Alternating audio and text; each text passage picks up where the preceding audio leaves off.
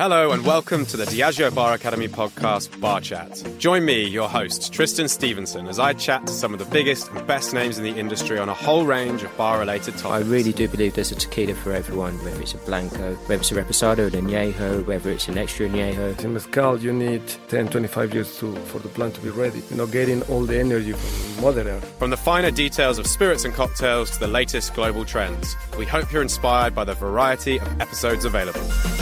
Hi, everyone. Now, before we begin, please note that this is part one of a double bill of episodes on tequila. It seemed that there was so much to talk about around this exciting category when I was joined in the studio by Don Julio ambassador Dino Moncrief and Mexican born Eduardo Gomez, founder of Tequila and Mezcal Fest. So, please enjoy part one. Here we are in the studio with a couple of fine fellows. We're talking about tequila and agave spirits today. So I am joined by Dino Moncrief and Eduardo Gomez. Hello, gentlemen. Hello. Hello. Let's start by you guys introducing yourselves. What do you do? What what what, do you, what is your function in this world of agave spirits, Dino? Well, um, I work for Don Julio Tequila. I have worked for Don Julio Tequila for 12 years now. Wow. Um, and I also have my own bar, Agave Spirits Bar. We'll talk a little bit more about that in a minute. I know you're desperate. yeah, Go on. plugging that in. Eduardo. Hi, how are you? Thank you very much for the invite. Uh, Pleasure. I do a festival, a Tequila and Mezcal festival in London. And this year will be the sixth, the sixth year. Wow. And I also import food and drink from Mexico. So tequila, mezcal, and other agave spirits. Fantastic. We'll talk a little bit more about the festival in a minute, but you are Mexican born and bred, right?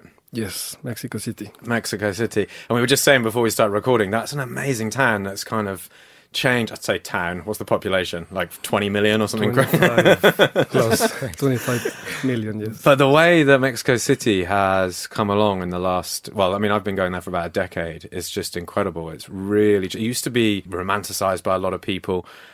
But now you go there and you really feel that romanticism when you go to Mexico City. There's amazing restaurants, bars. Uh, You must have noticed the changes as well yourself. Yes, it's unbelievable. I mean, I go, I go every every two or three months. I'm quite lucky, and it's just insane the the number of bars and restaurants. Uh, we have the 10, 50 best bar in Mexico City. We also have uh, the second best restaurant in Latin America. Mm-hmm. So it's, it's it's booming in terms of gastronomy and, and, and cocktails. And growing up there, did you kind of always feel that you would get involved in, you know, agave or the hospitality industry, tequila, mezcal? Was that always something that was there, or did this sort of come later when you left Mexico? Yeah, very late. Super late. Yes, actually, I'm a lawyer. Oh, okay. I used to work for the criminal prosecution offices in Mexico City. Oh, wow. When I left Mexico, I came to, to do an MBA. Uh, well, initially it was a, an, a master in law, but it was too much, so I decided to do a business, uh, a master in business. So I moved to business. I moved to the drinks industry, working for Corona Beer, Mm. and then eventually I was working for for agave spirits and importing tequila and mezcal. Ah, interesting. Because I, what's what's it like growing growing up in um, Mexico around tequila and agave spirits? Because they're obviously a big part of the culture, at least in the exported version of Mexico. For people that don't live there, agave spirits seem to be an intrinsic part of the culture there. But actually, growing up and living around it, do you do you feel that?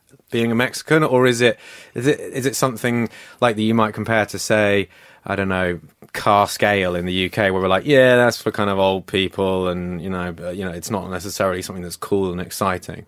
No, I mean it's actually it's always exciting to drink tequila, and it's, there is always a bottle of tequila in everyone's home. So you don't really feel that it's there, but it's always there. So it's, it's really in the culture of Mexico. Um, how about you, Dino? How did you get into uh, 12 years as Don Julio ambassador? That is some Yeah. stint. It is, and you know what's interesting is that I don't think um, people stay with one brand for so long these days. People tend to move around a lot. But I, I just I, I fell in love with the category. I fell in love with, with the brand, and uh, yeah, here I am. Twelve years later. And and the, Julio is uh, one of the best and biggest brands in, in Mexico. I mean, it's a brand that everybody wants to be associated. I guess. Yeah, There's a lot of tequila brands out there now, but I always sort of the way I viewed Don Julio as well, like this is a prestigious brand that sort of yeah. is very highly desirable luxury tequila brand. brand. Is that? Would you say that? I mean, that.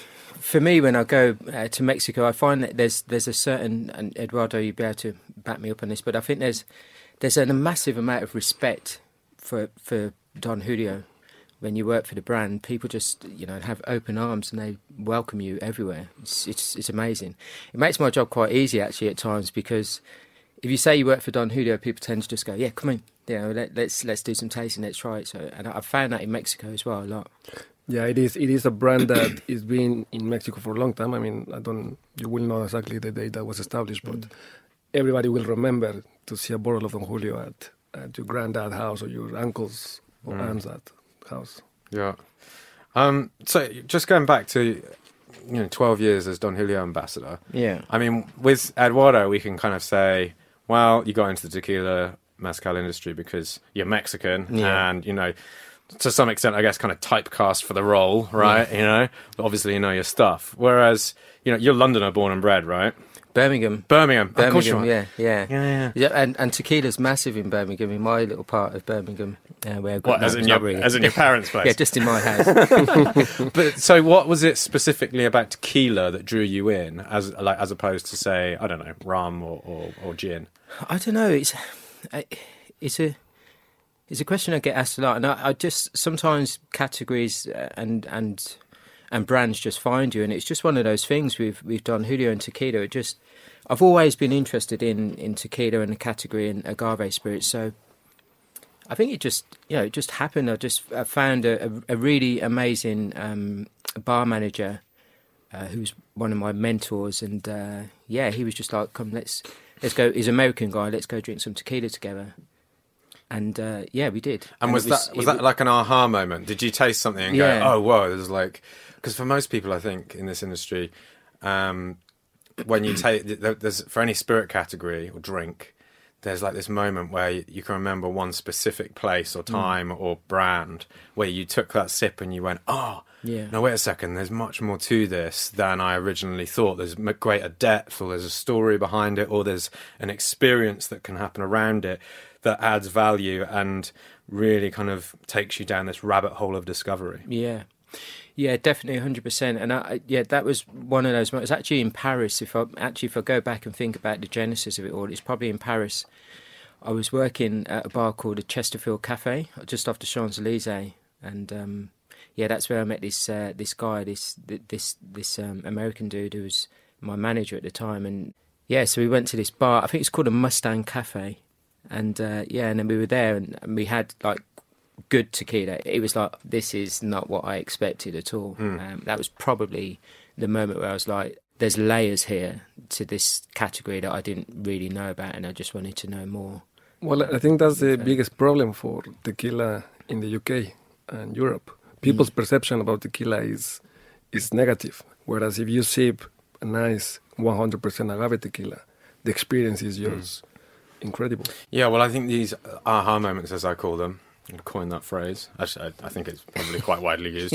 Uh, you know, they only really come about once you begin to show whatever it is you're trying a little bit of respect, right? Because if you're not showing respect, then you're not going to notice any kind of qualities or nuance to it. You've got to actually, like you've just described, you've got to sort of stop and go, well, I'm not going to do a shot of this.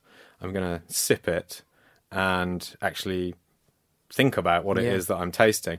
And then that opens up whole new doorways of discovery. Absolutely. Me, so I remember um, just after I started working for Diageo 10 years ago, because I actually started working for Don Julio before I started working for Diageo, there was a campaign called Luxury Drops, and it was all based around um, educating people that you don't have to have a a shot of, of tequila. So we had these little things called luxury drops, and they're like mini cocktails. So it's kind of like hybrid I, it was like sort of 75 mils to 100 mils of a of a really you know great um, sippable cocktail. But the, I remember actually going back to this when I had to do a little bit of feedback um, for the first sort of uh, the first three. It was like a six month campaign, and the first three months in, I, I was like, I think we've made a bit of a mistake because we're trying to get people to not shoot tequila. However, we were serving them in shot glasses. Small glasses. So people were just like, and that's the other issue, right? So it depends on the glass that you're serving Mm. it as well. So that's something that I've taken on Put it in a sherry glass or something like that that demands a bit of sipping and tension, exactly. Yeah. Yeah, I remember um, Brian Van Flandern presenting that whole thing. Yeah. It's not a cocktail. It's not a shot. It's a Don Julio luxury, drop. Yeah, That, yeah, that was yeah. That's exactly that. That's ingrained in my mind as well. Too. But it was just about trying to get people to actually just take a little bit of pause with tequila and just slow the whole process of consumption down because then suddenly thing become, things become a little bit clearer and you actually get to appreciate it a little bit more. Yeah. I want to talk a little bit about origins of because we talked about your origins. I want to talk a little bit about the origins of tequila. I don't know how you guys are ready for a history lesson here, but you're going to deliver one now. Just just sort of top line stuff. How did tequila come around? What's the relationship between tequila and mezcal in terms of their know, uh, origin story? And they're both nodding at each other like, right, you take that bit, you take that Yeah. I'm, I'm, I'm looking at Eduardo. so you, you take the you take the history bit. I take the modernity side of things. Go on then, potted history of uh, agave spirits, Eduardo, go for it.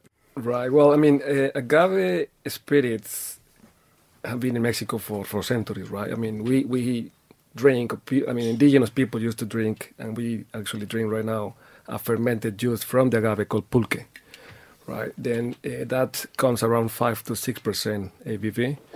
So we could call it like a agave wine or agave beer, yeah? Exactly, Yeah. exactly. And actually, it was called vino de mezcal back in the day because mezcal comes from the Nahuatl mezcali, which means cooked agave. Mm-hmm. Right. In order to make tequila, you need to cook and ferment the agave and then distill twice. Right. So Spaniards brought distillation to Mexico, and then they started distilling those fermented juices, and they were drinking vino de mezcal. And there is a town in Jalisco called Tequila where started to, to grow agave plants, but not only in, in the tequila town, but in neighboring towns or municipalities of Jalisco. Mm-hmm. And then they set up the denomination of origin, and it was established certain rules and different areas in Mexico, different states. But I think vino de mezcal or an agave spirit has been in Mexico for centuries since the Spanish conquest. much. Sometimes people draw comparisons to brandy and cognac, right? So in that analogy, brandy would be vino de mezcal, like agave spirits generically. Obviously, brandy being made from grapes, and and uh, vino de mezcal being made from uh, agave. And then the town of tequila would be the town of cognac, right? So a specific town that gained notoriety because of the quality, presumably, or or the fact that it was able to move it around a little bit better or export it more su- successfully, gained its name just because it was it was a good producer of that particular type of spirit, and in a way, that town then almost kind of envelops the category, the sm- the wider category itself. So cognac becomes more famous than brandy. Tequila becomes more famous than yeah than mezcal. Does that make is that is that a good analogy, or do you think it's flawed? No, no, it is. It is. It is. Yeah. Yeah. It is perfect. No, it, it is, and quite interesting. We talk about brandy as well because that actually really um, the Spanish uh, Spanish spirits actually helped the the popularity indirectly of, of, of tequila and mezcal because the Spanish kings actually. Um, banned the uh, importing of of, of uh, Spanish spirits into Mexico, and then obviously the boom of uh, vino de mezcal started to to, to, really expand. so. Yeah, it's an interest that that whole kind of colonial story because the same thing happened in rum as well, right? I mean, um, you living in the new world, if you want to call it that, um, away from everything you've ever known, and you want some kind of some sort of consolation for this hardship. And so, you know, alcohol, of course, would have helped with that historically. Um, but uh, you can't just be importing it across the Atlantic Ocean all the time, especially if the Spanish king has prevented that from happening. Yeah. So then you work with what you got, right? Exactly, yeah. And you look at whatever plants are indigenous and you start converting those into spirits Yeah. instead. And, and agave is, is across Mexico. So you find agave plants all the way from, from the north in Chihuahua, Sonora, Durango, down to, to Oaxaca. We have two mountain ranges, and the, the agave grows in the mountains. And just to dis- dispel one thing, I think I'm right in saying here that um, a lot of people had this idea that pulque was um, was was distilled, and, and, and that was what how uh, mezcal um, came about, but it wasn't actually. There was different type of agave Right. that was used, so it wasn't actually pulque that was distilled to make uh, mezcals and tequilas in the early days. It's a different type of agave sauce that was used, so that didn't happen. Because there's loads of different types of agave, right? Mm. Are we talking like hundreds, thousands? 200 different types of agave Yeah. uh, in the world, and 150 are ethnic from Mexico. Right, and the ones that aren't in Mexico are they ones that have been taken out of because it's indigenous to Mexico, Yeah. correct? Yeah. So these other ones have come out and been and mutated or been bred to create new varieties, or do, No, just different families, Okay. different varieties of agaves that grows in different regions. Yeah, and there's a, there's there's certainly a lot in, in, in California as well, isn't there? There's a lot of agaves in uh, in California. I read something recently that there's a, a bit of a I wouldn't say a bit of a wave, but there's certainly a movement of um, Californians um, making agave spirits as well, and there's a bit of a movement behind that of people, you know, making their own agave spirits. Obviously, can't call it tequila because of obvious reasons of Yeah. you know The uh, protection of the the DO. protection. Yeah, But you find agaves in south of Italy and, Mm. and Greece and northern Africa. Let's go through the kind of lifespan of agave because they, they grow for quite a long time, right? I want to talk a little bit about where they grow, the types of soil that they grow in, and then I want to talk through this kind of lifespan reaching maturity and then finally down to harvest. So, are there specific regions in which agave grow better or particular soil types? Yeah, well, the agave grows, as I say, uh, on the on the Pacific coast, well, all the way from, from Chihuahua to Oaxaca on the east to west side, and then all the way from Tamaulipas to to Chiapas on the west side. So they, for tequila, they grow in five states, mainly Jalisco being one of the best uh, states to grow tequila, or blue or blue tequila Weber. And in Jalisco, you find the lowlands and the highlands. Hmm. And the agave grows in both the high altitude and in the lowlands. And the tequila that you will get out of, depending on where the agave comes from, is uh, very distinctive. You will Mm. say, you know, what I mean, if you drink tequila, you will really notice when it's a lowlands or highlands tequila.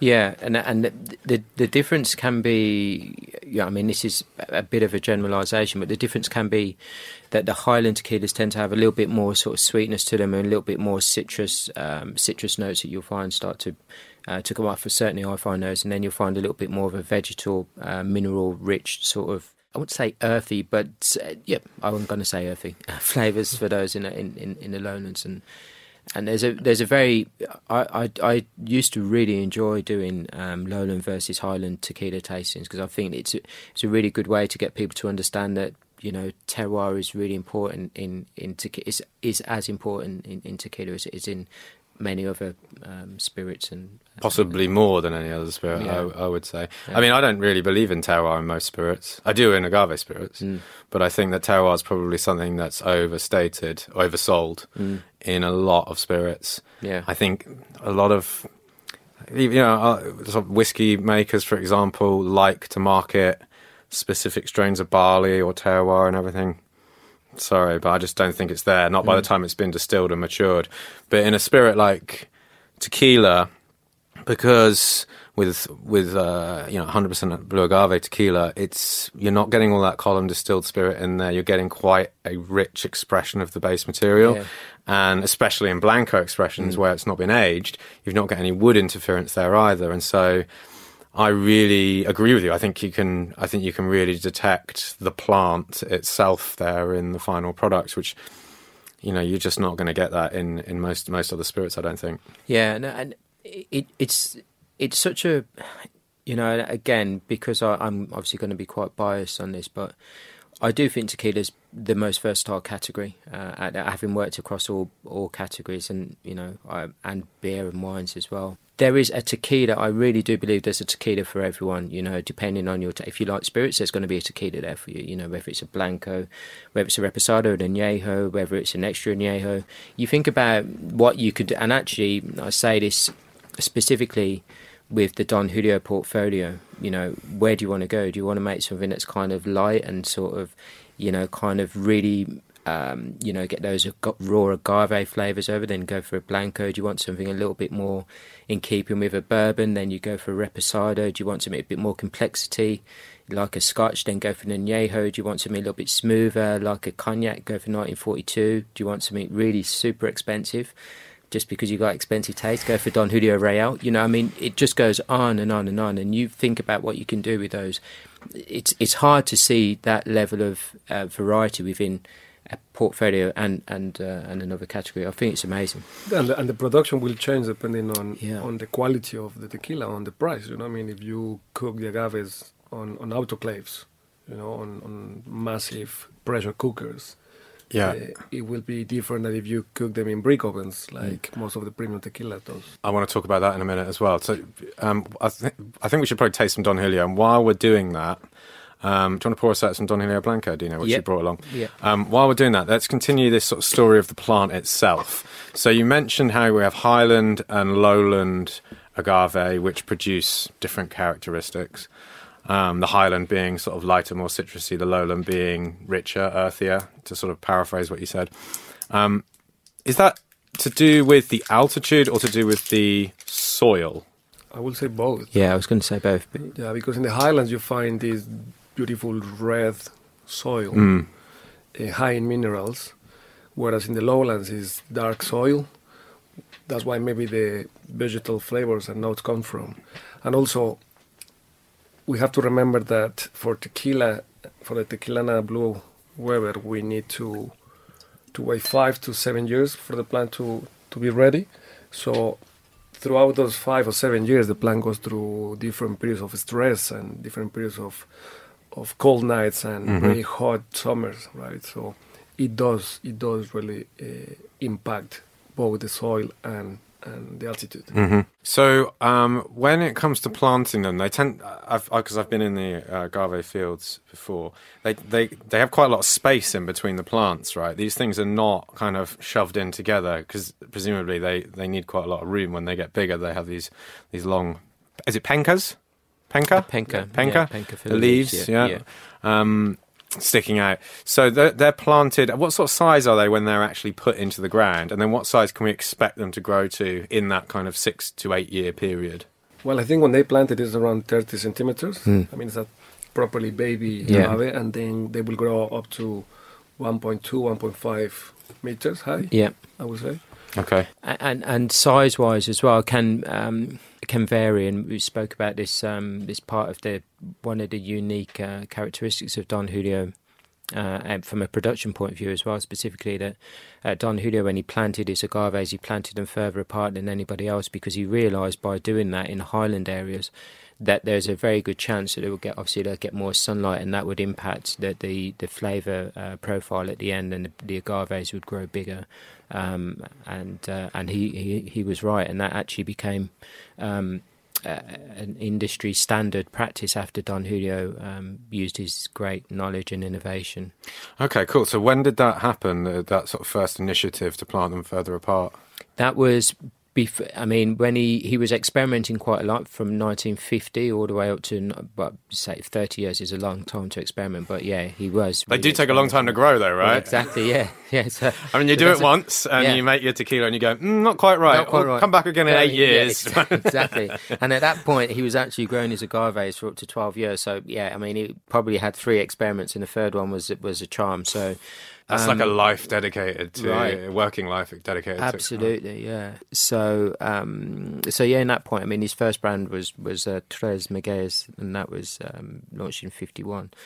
Uh, well, ready in '51, and then launched a little bit after that. But then, yeah, you're talking about Don Julio as we know it now in the in the '80s. Really, is where where everything in the early '80s is where he sort of perfected his, his craft. Um, so yeah, a long time experimenting, but around that time in the mid 80s, um, it would have been, yeah, sort of people realizing that Don Julio was doing something very, very unique and then um, adopting his methods as well.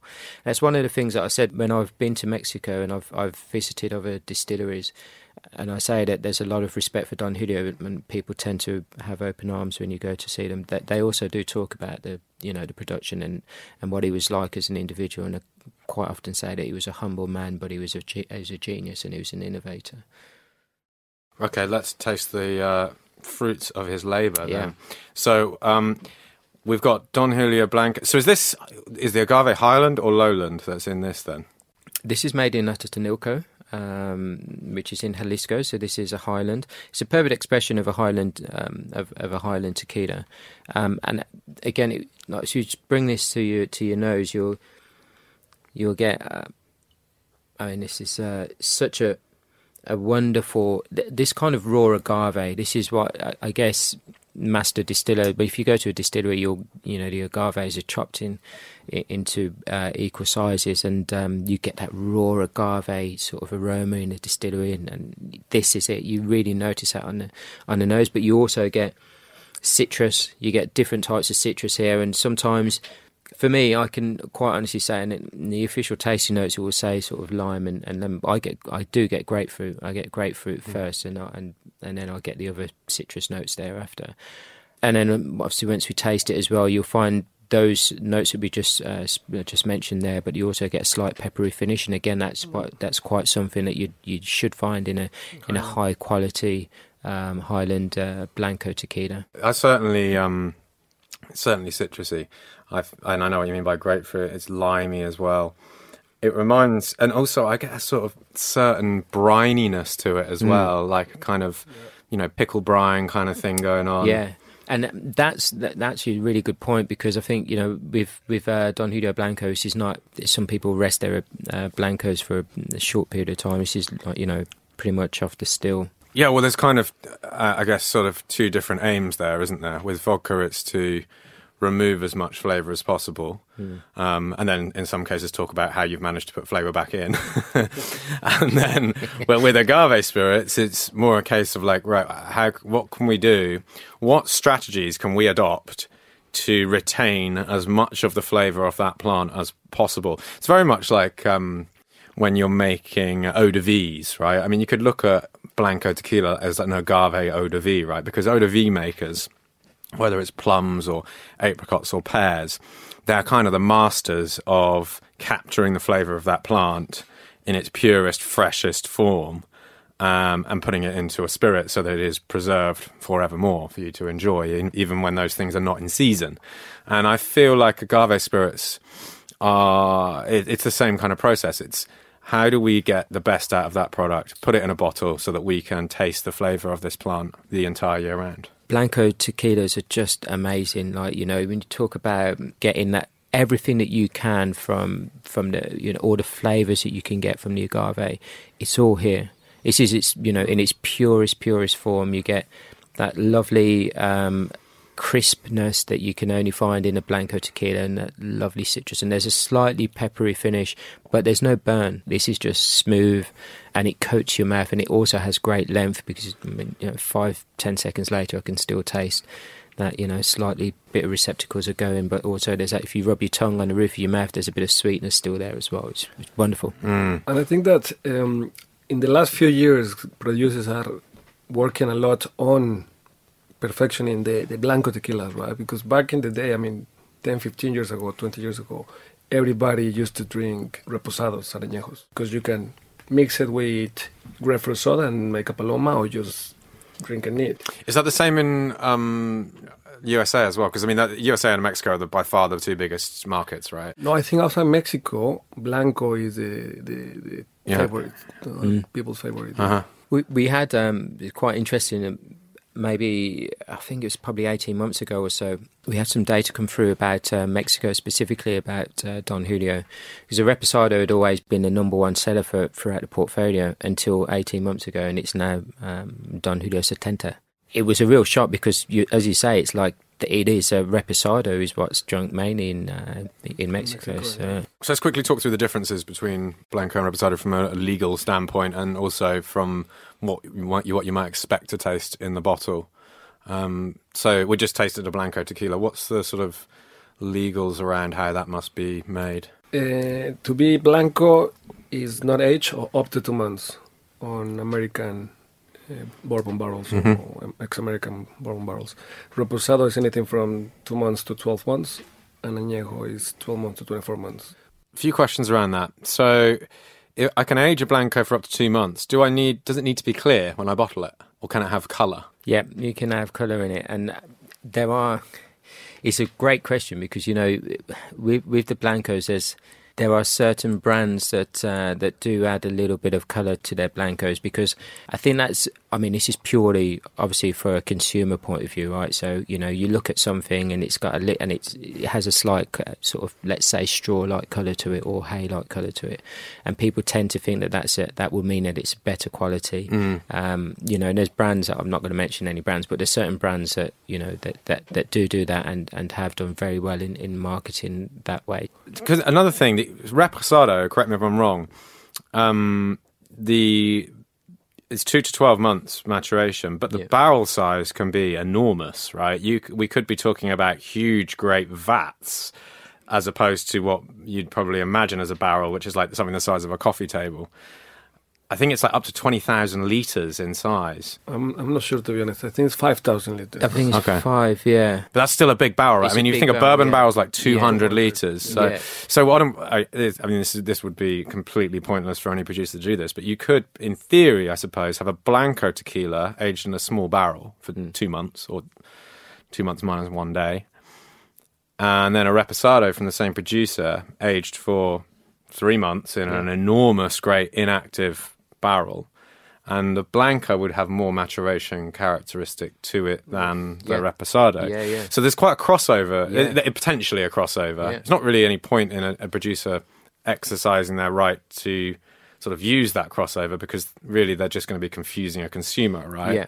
But it's I always find it interesting in spirits cat- um, classification when you have these sort of grey areas and you're like, mm, is it one, is it the other? Oh. Yeah, the majority of um, people who do produce uh, blancos and they do have that sort of slight colour to them, they will go down that route of just, I would say, whacking it in a stainless steel container. But they will just whack it in a stainless steel container because it's cheaper and they don't have to have to do it. But yeah, but you know, for sure you can. You know, it's, it would make a would make a difference to the to the end uh, product as well. Mm. And then Añejo, is it one to three years? Is Yeah. that correct? Yeah.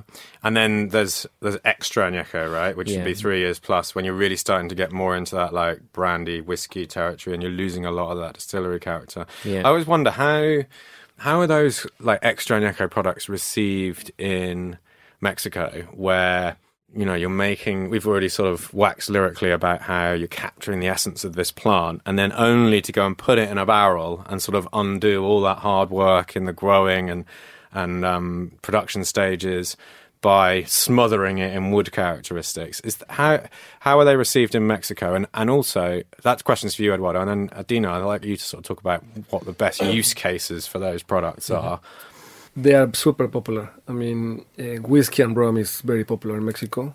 People like the the dark spirits in a way. So you will find loads of añejos and extra añejos tequilas very popular in Mexico. Is it to the, getting to the point then where you think in Mexico Blanco is, and I'm talking about just perceptually, not in terms of the actual quality, because we've just tasted a fantastic Blanco tequila. Is it getting to the point in Mexico where some people are like, they they start from Reposado and work their way up? Hundred percent. See, this is interesting, isn't it? I, I, because I see Blanco, and I don't think I'm alone here. I mean, I reckon you guys are probably the same. I see it as a sort of more like the truest expression of agave, and therefore not necessarily the best, because I do think each classification has a its own purpose. It's, it has its own time of day, its own perhaps cocktail application, or food pairing, whatever it might be. But if I wanted to teach someone about tequila, I feel like the the crux of that argument will happen when they taste a blanco tequila and and at no other time because that's the, that's when you're getting the real expression of agave. Yeah, and and on that, actually, I think that that's this is probably the point where you you judge a good producer or not, right, by the blanco that they produce. I mean, I, it would be very unusual to have someone have a magnificent reposado, but um, you know, but the the blanco be terrible. You, you, it's got to be good with the blanco first because it all starts with the blanco. Yeah, it's a starting point. Yeah. The thing is, I, I what happens is products become a status symbol, right? And the brand you're drinking, and yeah, the color of the liquid, or whether it says añejo or reposado or blanco on the bottle, takes precedent over the liquid. Like, and for a lot of people, the the actual flavor of the liquid, even though they've got money to spend and could buy fantastic tequila, the flavor of the liquid is way down the bottom of the list of important things for going to this party that you're hosting. So you've got to make sure you're ticking all those boxes to ensure that you, the bottle symbolizes your status as someone who can afford a bottle of añejo tequila, right? And I guess usually, it's. and usually reposado bottles and añejo tequila bottles are much prettier. Oh, they are, aren't they? Some of them are very fancy, yeah? Yeah. And you've got one here. I have the prettiest out of all of them. I would, I would quite easily say. But it's imp- actually it's just picking up on what you're saying about, um, you know, status and how important that is. It's actually reflected in um, in tequila sales as well. If you think about the category as a whole, you know, uh, across Europe in the last five years, luxury tequila, anything over, it's classified in different by different price points in different countries. But let's say on average, twenty five. 25 pounds and up you know that category is growing at around 20% you know and has been uh, across Europe. And then in GB it's around 18% 19% and then up to 22% in the last 5 years which is in, it, like for a category to be growing you know on average approximately 20% that says it all. It's and that's tequila or agave spirits? It's a, it's luxury tequila. Luxury tequila. Because mezcal is really growing fast as well, right? Yeah, yeah, yeah, That that has a similar sort of growth pattern as well. But what's interesting is that the rest of the category is actually in decline. Uh, okay, so it's growing at the top end. Yeah. It's growing right at the top end, which is really cool. So that's you know it's a great thing um, for me to keep working for this brand for a few more years.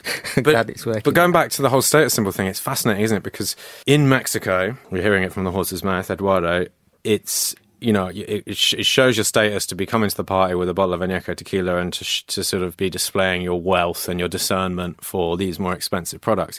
But the exported version of mexican culture that we see in cities in america all over europe in london with Deano's bar Hacha is more like a kind of how would i put it? Like a rustic sort of honest version of mexico where it's actually the Blanco spirits that are highly lauded, that are, you know, talked about, that it feels like you're in a diner or a canteen. It feels more like a kind of some of the roadside places that I've visited in Mexico, or indeed places like La Capilla in Tequila Town, where everything's a little bit kind of bare bones and, you know, thrown together with spit and sawdust and a little bit of love thrown on top of that, you know?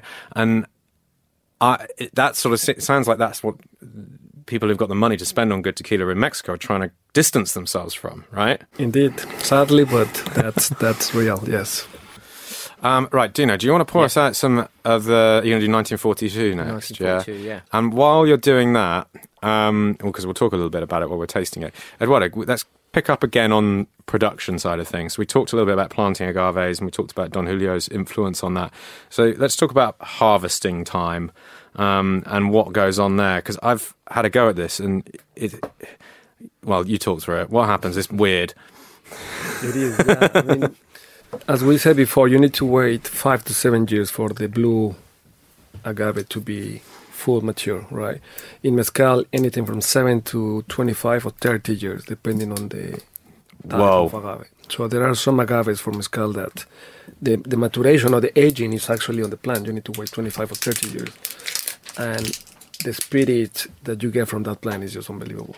But if we talk about harvesting, yeah, you have to wait for the plant. Once the plant is ready, you will see the quiote coming out, that flower in right in the in the center of the of the plant.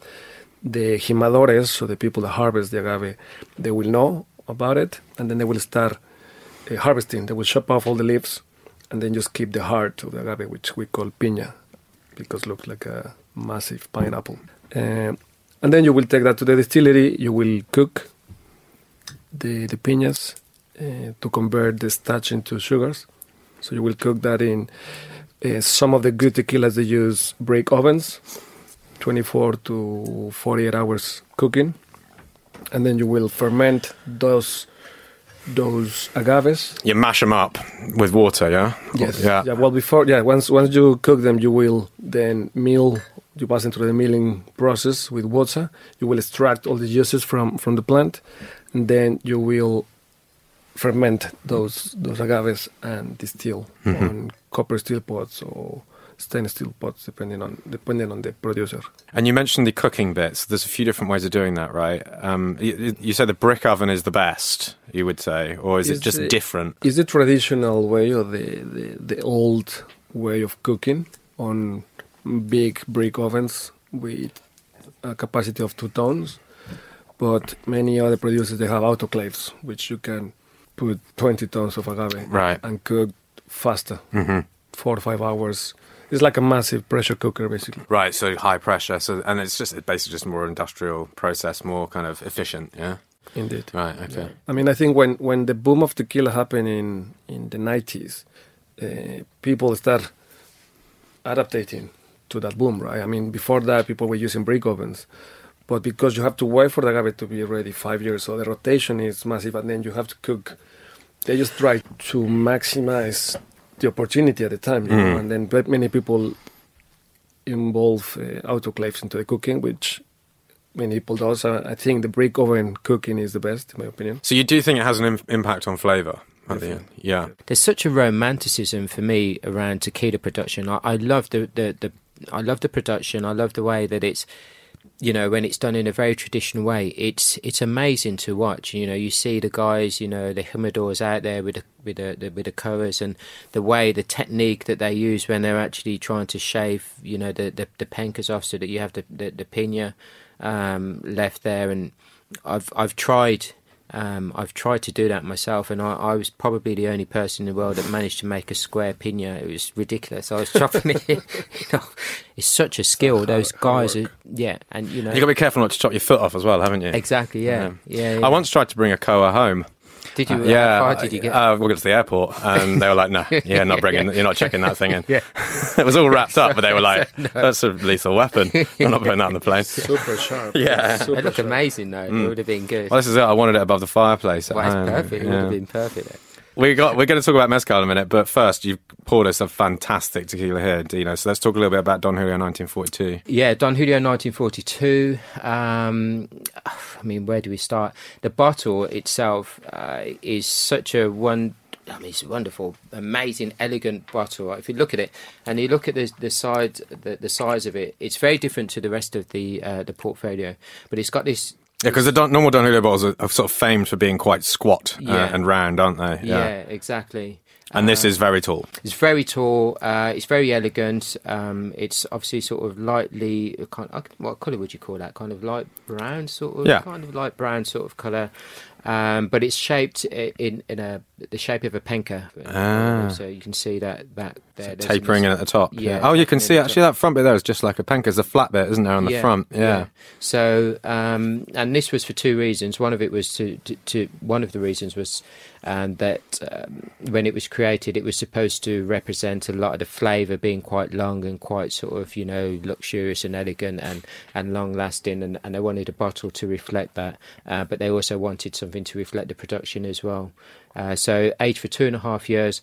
We use a very small um, pot still to make this. So it has a 500 litre capacity, um, and and again, uh, what makes that quite unique is the fact that it's it's really small. It's small batch, and it was uh, introduced into the market into uh, 2002 to celebrate 60 years of Don Julio um, first creating tequila in 1942. Uh, and interestingly, was meant to be um, limited edition. And uh, so our master distiller, Enrique de Colsa, told me a story that when he released it, he had a lot of uh, backlash, negative backlash, and everyone was like, what are you doing? Why have you done this? This isn't tequila. This, is you know, because at the time when it was launched, it was very, very expensive. It was like two to three times more expensive than anything else on the market. It was in a, uh, you know, it was in a different shape bottle. Um, it didn't really necessarily smell so much as like a, a you know, the raw agave notes that you get on uh, in, in a blanco. Um, but it sold out. It's it's um, uh, limited edition quantity in a very short space of time. I think it was about four to six months. It had sold out, and then they were like, "Okay, this is going to work." Uh, and there, it's been a, a amazing tequila in the market since t- 2002, and I would consider it to be a real leader in that sort of ultra, you know, sort of luxury tequila. I mean, the liquid is amazing, and, and the bottle just complements nicely the liquid, right? Bottle stands out, all right, doesn't it? You're not going to miss that one. So on the, on the nose, there's like real nice sort of chocolatey notes that start to jump out of there.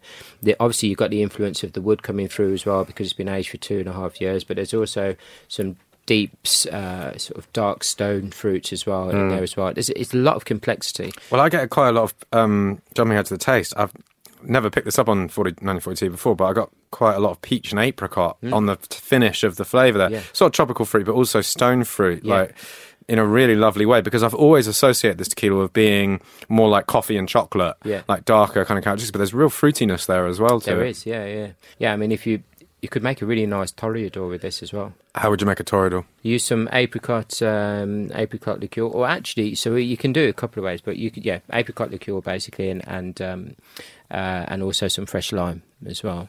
Uh, It's essentially the precursor to uh, was a precursor to the margarita. The Toreador was around first, and then it was kind of changed a little bit up into.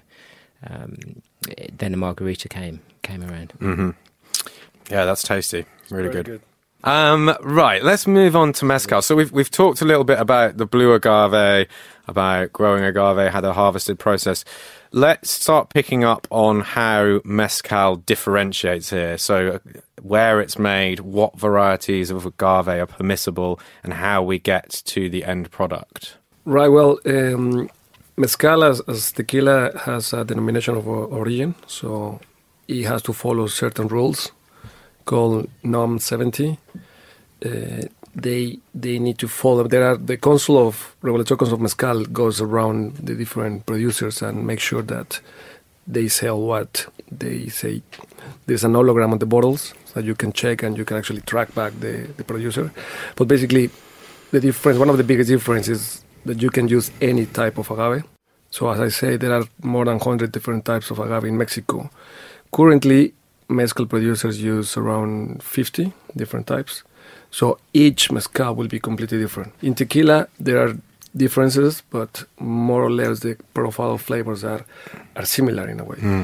Does a single producer tend to use one variety, or might they use a mixture of varieties? Mixture of varieties. Okay, Yeah, so it's and really they- becomes quite complicated trying to work are, out. they are now blending different types of agave called ensamble. So they can have two or three or four different types of agave cooked together and distilled together and mm-hmm. produced together. So Are there particular types that are favoured, that are known, are like highly prized, or known to give certain types of flavour, or are we still too kind of early on to be establishing those facts? And Well, the most popular is espadín, which is a cousin of the blue agave. Mm-hmm. is is one of the agaves that can be domesticated, that can be farmed. So you find espadín agave fields across Oaxaca, uh, similar as you find blue agave fields in, in Jalisco. But there are the wild agaves like Tobalao, Tepeztate, or Karwinski, which are obviously much more, more popular because you have to wait 10, 15, 20, 25 years for the plant to be ready, and you will have a completely different spirit. that's a lot of work or a lot of patience to get to a finished product, eh? Not just that, you need to go up to the mountains, Yeah. harvest, and bring them down in, in burros or donkeys because there is no roads. I mean, Oaxaca, I think Oaxaca is, is the capital of mezcal just because people in Oaxaca were making mezcal for centuries, and people in Oaxaca they still live uh, like 100 years ago. They they live in communities, and they were producing or they are producing mezcal just for them, for their celebrations, for birthdays, for funerals, for 15 years, for weddings. So mezcal is a product has to hopefully always remain uh, small. I think this is one of the things that is, drawing new people to mezcal, though, because it feels like it's from a, a, a- like a distant time. It feels more primitive. Feels more. I mean, in this kind of current culture where everyone's looking for provenance and authenticity to products, that kind of assurance that it's come from a family-operated farm that's been going for 200 years and there's your mum and dad two kids and a donkey. And you know the agave grows nearby or up a mountain as you mentioned just to make it harder having already waited 30 years. Is there someone throwing stones at you on the way back down as well? Right? That that story okay that i mean for, for for a certain type of consumer adds so much value and you pay for that right and the fact that we can actually taste that kind of stuff given that it's come from these small communities that are like you say still living like 100 years ago um the fact that we're able to export that out and taste it all over the world is really, well, it's quite a privilege to be able to taste it, Yeah, I know, it? I know producers that they don't speak Spanish, or even they do, they will they will talk to to each other in, in Zapotec, Yeah, the indigenous uh, dialect or language in, in the area. Amazing. And there is something romantic about uh, about mezcal and its and its production. I think, and we talk about people wanting stuff that's a little bit more, you know, that provenance and and and people want brands with history and with stories behind them and and and something that they can emotionally connect to. And I think when you go and you see you know mezcal production in its rawest form it is a really great thing to see and to and to witness. But also i think there's an element in this which is, which is quite important often gets overlooked there's sustainability as well of, of and the practice and and how how that is actually you know taken from the land given back to the land and how many mezcal producers support small communities around them as well Yeah, well, this is the thing. I mean, they've been doing it for hundreds of years, and things haven't really changed in these communities, I guess. And so, by their nature, they have to be sustainable. Otherwise, they wouldn't still be there, right? So it's sort of born out of necessity, not through some kind of like Not corporate innovation. exactly, exactly yeah that's what makes it so beautiful Yeah. it's, it's great Um, all right, so let's talk about the cooking bit because there's a lot of like chatter around how the agaves are cooked in mezcal. So you get this smoky flavor coming through. Go on, Eduardo, tell us a little bit about that because the smokiness, I think, is the thing that really stands out in a lot of mezcal. Yes, but that is particularly mezcals from Oaxaca. So mm-hmm. mezcals from Oaxaca are usually more smoky than other mezcals. And yeah, as you said, the, the cooking the cooking is just completely different. In Oaxaca, they will well across the nine states that produce mezcal by, by law, they they dig a hole in the ground, so they cook on the ground with wood. They will throw wood, fire up, add some volcanic stone. Once the volcanic stone is red fire, then they start adding the the agaves. Mm-hmm. They will, as in tequila, cut in halves or in quarters, and they will make a very nicely pyramid in a way, you know, and then they will cover it with banana leaves or soil, and they will leave those agave roasting for one week, ten days, fifteen days. Wow. That's where. I suppose when you've smokiness- waited 30 years in some cases, you're like, I'm going to wait a couple of weeks for the thing to cook. Yeah, and and what it it is a really, I, I think there's a real skill to this in in uh, mezcal production because the best producers will probably wait until you know it's it's it's how long do you wait before you put the fire out and do, before you sort of starve the uh, you know that pit if you like of, of oxygen so and that can be done by throwing you know sort of um, earth and uh, and leaves, uh, but then also covered in, in in a sack as well, a big sack that goes over um, all of the agaves. And obviously, the longer you keep the fire burning, the more smoke that you're going to get. So, real, you know, the, some producers like to just kind of keep that sort of toasty sort of smell. But the most important thing, I guess, is to you know you don't sort of just throw the uh, the agaves on top of the, uh, the, the the rocks because then you're just going to burn them. So there has to be a little layer as well there just to, to protect. They usually use the fibers from the previous distillation. Yeah, Ah, To okay, like an the agave. insulation almost. Yeah, Yeah. Exactly. yeah. Okay, so and then the time you take to cook because you're going to be converting the starch into sugar, but if you go too far, it's going to get smokier, but also presumably going to start almost like caramelizing sugar, which means you're losing fermentable sugar, which means you're losing Exactly. product, right? yeah, Coming back to the altitude, we were talking about altitude before. Depending on, on where the producer is, you know, at 2,000 meters or 1,500 or, or by sea level, the cooking will take longer or, or less time. Also, because high, high in the mountains, even though it's summer, it will be cold in, in at night. Also, the wood that they use, you know, I mean, they mm-hmm. use local local wood. They will use oak or pine or cypress or So so many different variables, even even before you've got to the distillery part, right? I think the cooking is the most important for, for mezcal. Yeah. And the wood that they use and the, the, the time. Yeah, sure. Because I mean, all these different varieties of agave, but I guess a lot of whatever makes those varieties unique can easily be kind of covered up by the cooking process. If you've got a lot of smoke going in there, then it's like with peated whiskey, right? I mean, you're not going to detect the barley variety by the time you've chucked a load of peat there and, and Yeah. given it all that smoky quality. So, and of course, I mean, smoke's just so pervasive, isn't it? It carries through.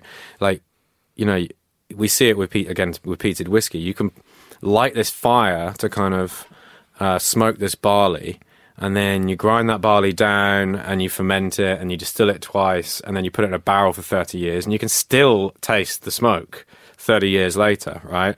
Um, and it's the same with mezcal, you know. It's, I mean, it's, and it's one of the things that um, can put people off mezcal. I think is when you get some of the ones that are crazy smoky, and you're like, "Whoa, that is, Yeah. you know, it's intense. It's a, you know, it's really um, a an onslaught of the senses, you know." But Yeah. not not all mezcals are no, smoky. no.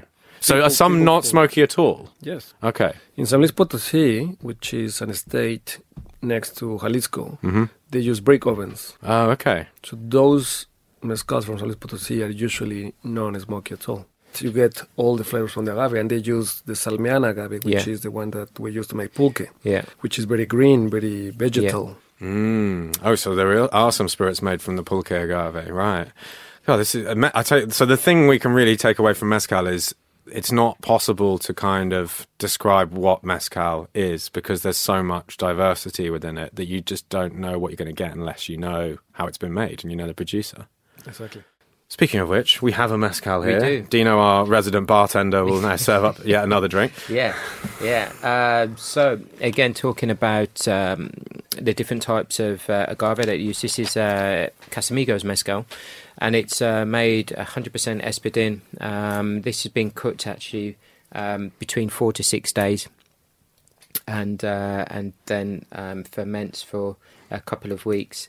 And the fermentation thing, I think, is really important here and and sorry, this is also like four five, uh, four generations uh, of, of mezcal producers as well here as well. So I think that's really um, key to point out. There's a bit of lineage here as well, but um, the fermentation I think is quite key as well. If you know that sort of fermentation in in in, in, wood versus fermentation in um, you know in copper etc this is an expression of, of mezcal that I would say is a real introduction into mezcal, into you know the different flavors that exist and making it. There's this, this, this, and you'll know a lot more about this than I will, Tris. But there's um, the way that we talk about smoke is very different, isn't it? And there are different types of smoke that you can have. This for me is a sweet smoke. Mm. It's not a, you know, kind of a heavy sort of, you know, kind of woody dominated smoke. It's very it, it's sweet with a gentle spice, if you know what I mean. I know that might sound a little bit pretentious, but when you taste it, No, well, you're right. I mean, smoke is it should never really be used on its own as a descriptor here because it can come across in so many different ways. I mean, it can be um, like a barbecue smoke. It can be which which can sometimes be sweet in itself. You think about like barbecue ribs or like a glaze that- on a, on on some meat or whatever that's been that's been smoked. It smoke can sometimes have more of a farmy smoke to it, um, and then it can have more of a medicinal kind of quality to it. You get that with like Islay whiskies and things like that.